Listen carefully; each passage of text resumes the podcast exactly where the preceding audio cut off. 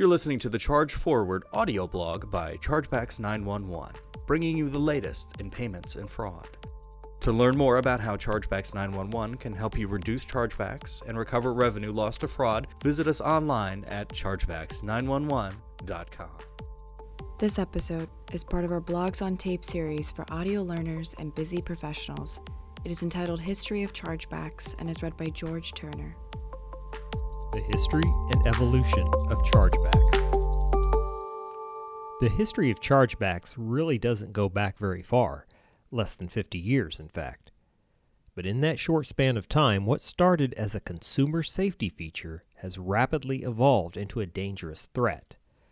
While chargebacks still work as originally intended, consumers have learned ways to exploit the process, and e commerce merchants are paying the price. What is a chargeback? Cardholders who feel that a credit card transaction is inaccurate or unfair have the option of filing a chargeback with the bank that issued the card. A chargeback basically gives the bank permission to forcibly remove money from a merchant's account and return it to the customer's account. In the U.S., the chargeback process is rooted in three main federal regulations the Truth in Lending Act of 1968, the Fair Credit Billing Act of 1974, and the 1978 Electronic Fund Transfer Act. The history of chargebacks in the U.S. As we mentioned earlier, the credit card chargeback was originally designed for consumer protection and to build consumer confidence. Back before bank credit cards had gained widespread acceptance, U.S. customers were suspicious of this new process and afraid they would be taken advantage of. The Federal Reserve Board allayed some of these fears with the Truth in Lending Act of 1968, which requires lenders to provide customers with clear, concise loan cost information. This includes annual percentage rate, or APR, the term of the loan, and total cost to the borrower. Even with those regulations in place, however, people still worried that their card could be lost or stolen leaving them stuck paying for unauthorized transactions. There were also fears of unscrupulous merchants inflating prices or tacking on hidden fees after the fact. The Fair Credit Billing Act of 1974 attempted to address these issues by creating what we now know as a chargeback. As originally conceived, chargebacks were a safety net that meant the cardholder's money was secure no matter what.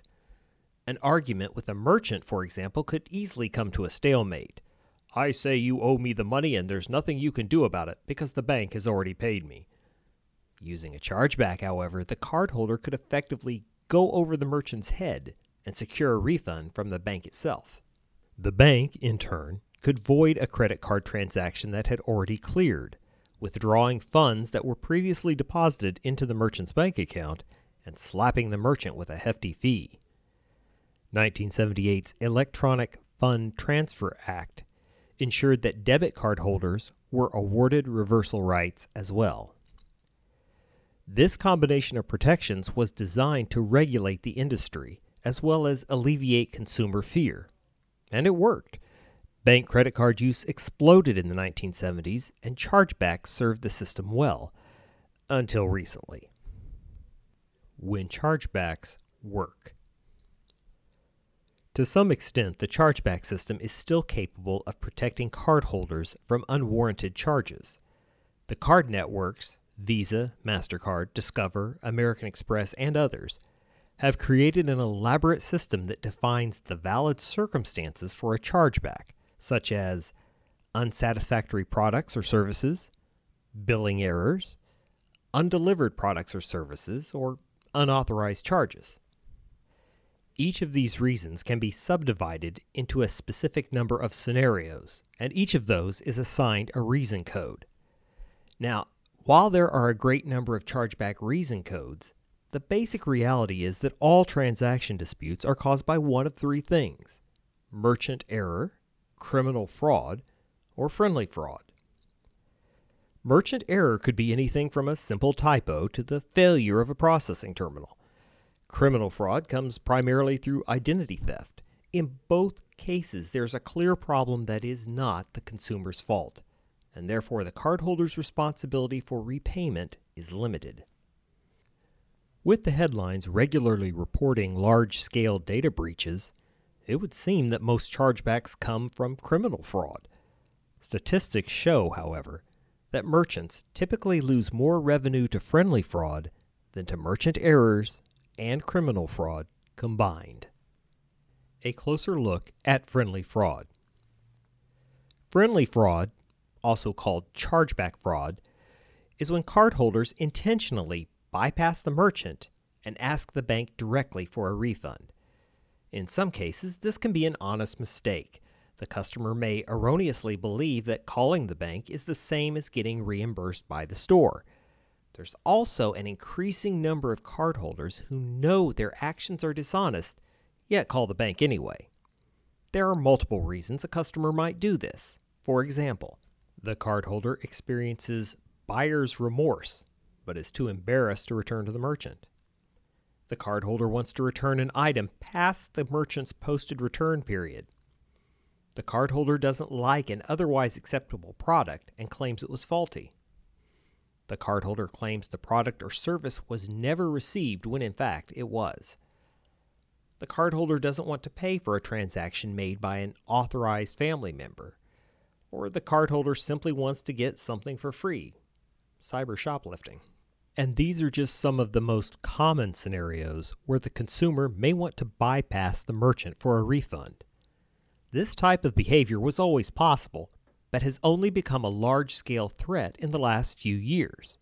The main culprit? The proliferation of high speed internet access leading to the rise of e commerce. Shopping has changed, chargebacks haven't. Chargebacks are a much needed form of consumer protection, but that system was created for a society where credit cards were kept in wallets or purses. Most transactions required making a physical imprint of the charge plate. Low tech, but effective. Today, account information can be stored in the cloud, in your phone, or in multiple online accounts. The internet has made it easier than ever to purchase items sight unseen. Card numbers get passed to retailers, merchandise gets shipped to customers, and e commerce, not even a pipe dream in the 70s, now accounts for nearly 10% of total retail sales in the U.S. Online shopping is easy. Click Done anytime, day or night. Purchases can be shipped next day, or in the case of software, downloaded instantly. Unfortunately, disputing a charge online is every bit as easy, to the point where it's often seen as more convenient than calling or emailing the merchant. In most cases, cardholders only need to contact the bank and make a claim, giving whatever reason best suits their needs, whether the accusation has any merit or not. And to make matters worse, while it's easier than ever for customers to file a chargeback, merchants are still tied to an antiquated process for challenging those chargebacks. Ideally, banks would thoroughly investigate the validity of each cardholder's accusation in the real world, however, banks seldom have the resources to perform due diligence on more than a handful of cases. And if a judgment call has to be made with little evidence, banks will almost always come down on the side of their customer. So, where does this leave us? The inventors of chargebacks couldn't have foreseen the meteoric rise in friendly fraud, and because there was no foresight, there were no built in checks and balances leaving numerous ways for modern consumers to cheat the system. And the problem feeds on itself. If merchants don't challenge invalid chargebacks, customers believe there are no consequences. Statistically, they're much more likely to try again. All this activity increases the number of chargeback requests, which further taxes banks' resources, and that means more illegitimate chargeback requests get pushed through, it's a vicious circle. There are fraud prevention products on the market, but they're problematic because it's almost impossible to identify friendly fraud before it happens. Friendly fraud chargebacks start as legitimate purchases from recognized cardholders. That prevents any type of front end filter from recognizing the transaction as fraud.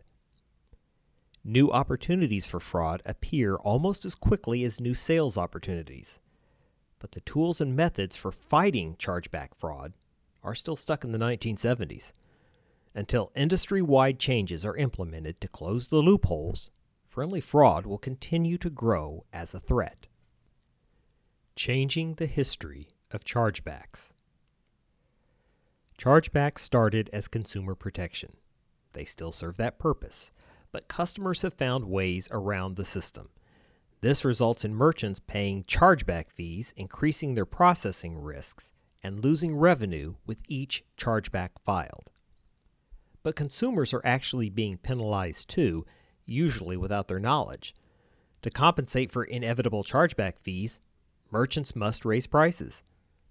Plus, any cardholders who are caught committing chargeback fraud could face bank fines and the possibility of losing their account.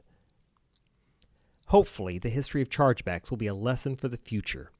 If you're tired of being plagued by chargebacks, Chargebacks 911 can help you create a comprehensive management strategy that will reduce risks before they become liabilities. To learn more, find us online at chargebacks911.com or call us at 877 634 9808.